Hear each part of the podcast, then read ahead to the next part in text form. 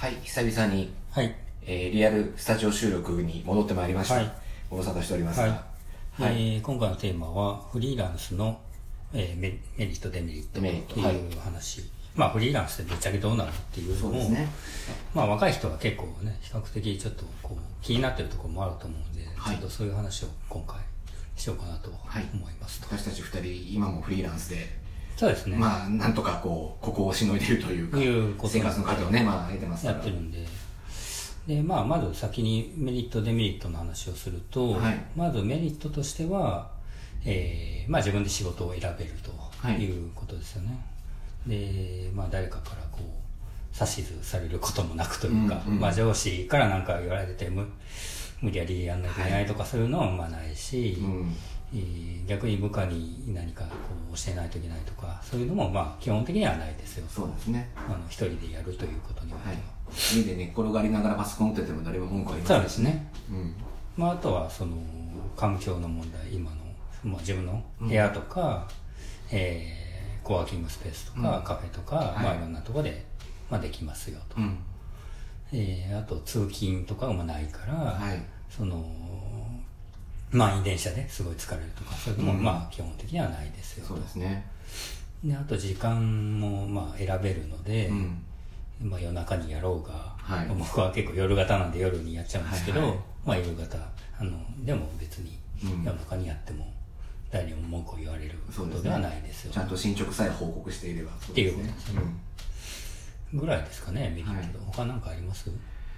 まあ、やっぱりその、自分で受ける受けない決められるっていうのはありますよ。ね。これが会社ですと、あの、案件来たからやってって言って、うん不引きは基本的にないので。そうですね。うん、あのちょっとあの自分はこれ向いてないなって言えば断れるし、スケジュール厳しいなって言ったらそのちょっとこういうスケジュールなんですけどって向こうと直接交渉もできるし、はい。はいむしろしないとねあのまずいぐらいなんで,、であとはあの基本自分の今の得意分野じゃないけど興味があるからチャレンジしたいっていう時に、ああなるほど。それを受ける受けられない自分で決められると大きいと思うんですよ、これ会社で例えばあの自分の所属している部署だったり授業と関係ないことやりたいですって言いましたら、うんうんうんうんもう偉いたくさんの数の人と、はいはいえー交渉と、うんうんうんまあ倫理やらないのを通さないと、はい基本的には実現しないことなので、そうですねはいそれはまあメリットですよね、うん。っていう。で一方でデメリットも当然ありますと、はい。でデメリットはまあそれのまあ裏返しなんですけど、はい。えーっとまあ、仕事を自分で取ってこないといけないと。そうですね。まず一つ、はい。誰かからあの上司から言われてこれやれっていうわけではないので、はい。自分で仕事を、まあ、営業的なことはしないといけませんよ、ということですよね。で時間の制約は、まあ、ないけども逆にこう自分で自分を律するみたいなことが、あの必要になってきます。ね。まあ、これが僕が一番大きい,、うん。いいなとは思ってるんですけど。ね。であとは事務仕事。その、えー経理的なものとか総務、今会社員だったら総務部経理部があって、はい。そういうのを、まあ、えーやってくれるんだけども、えーフリーになると全部請求書を自分で作ったりとか、はい。確定申告も自分でやらないといけないとか、そういうのがありますよね。必要な備品を買ったりもそうですね。そうですね。だったらまあね買ってあるものを使わせていただけるかもしれないけれど。うん。うん。うん。っていうのがありますと。はい。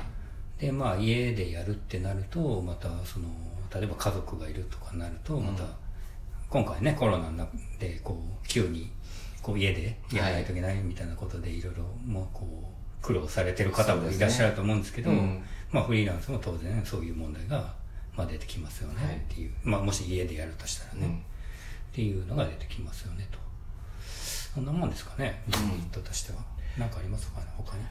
メリットデメリットっていうことで言うとあの僕2010年に一応ですねはい。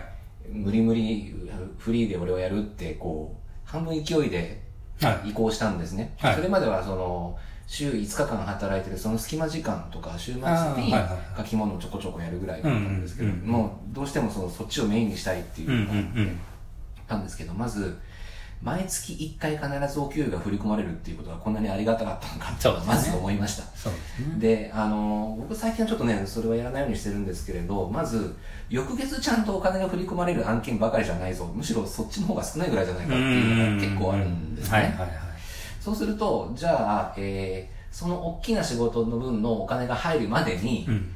いこれぐらいの、まあ、生活に必要なお金をどうやって稼ぐかっていううん。ですね、あの采配もしないといけなくなるので、はいはいはいで、えー書き物だけでそれを、まあか、僕らライターなので、うん。書き物仕事を自分たちのそのメインの事業で回せれたらまあもうおの字なんですけど、はいはい。なかなかそうならないと例えばあの日払いの他の仕事をしながら、そのライター業を続けるみたいなのも方もいっぱいいるので、なるほど。うん、そこの収支のマネジメントはあのいわゆるキャッシュフローというやつですはいそうです。そうそうそう。あの書籍とかになると、うん。仕事のボリュームはすごい大きいけど、はい。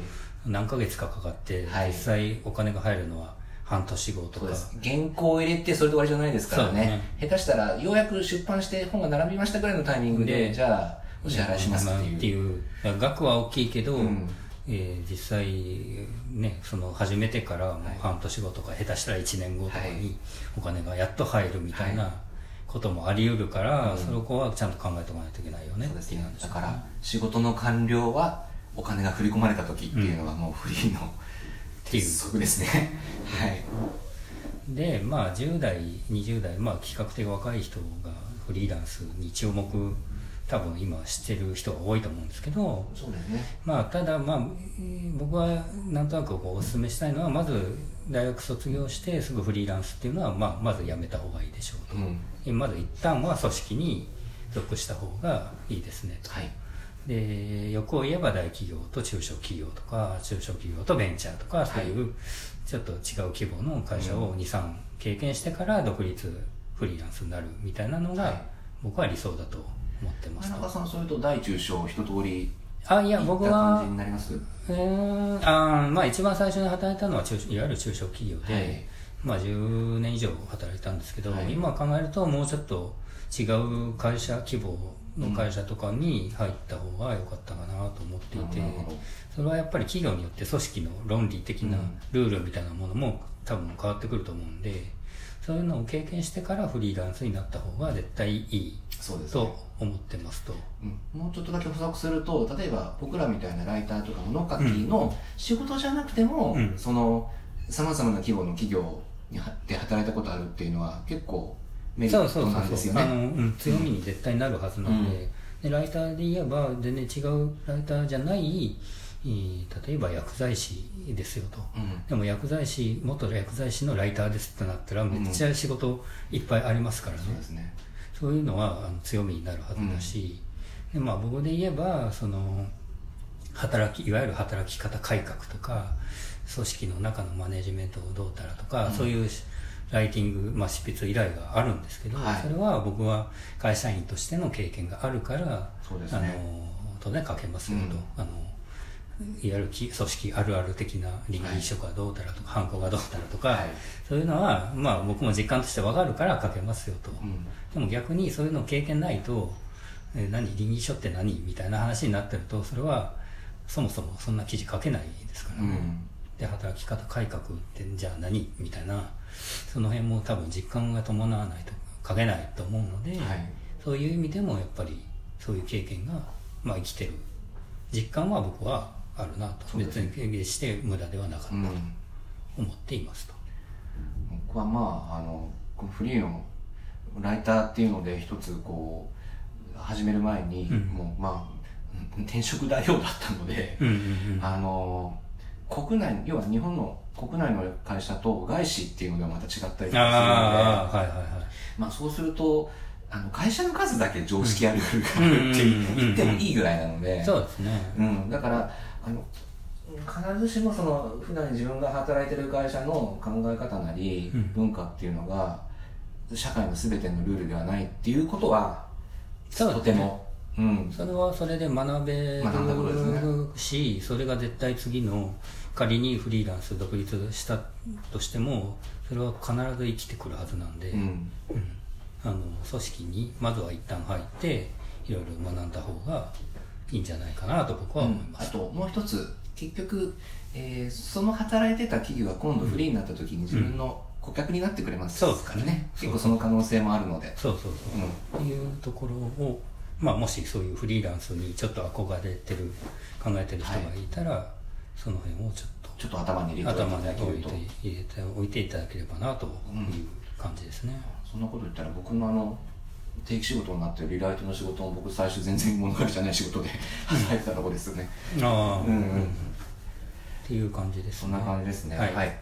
もし参考になれば、なればっていう感じです、でぜひあのクリップなどをしていただけるとまた次のお知らせがはい。届きます、そしお願いてします、えーレディオトークがですねアップデートしたおかげでですね400文字程度の質問を番組に。る機能が追加されたようましたね。なので、まあなんか質問でも感想でもなんかあればぜひぜひ送っていただければと思います。はい。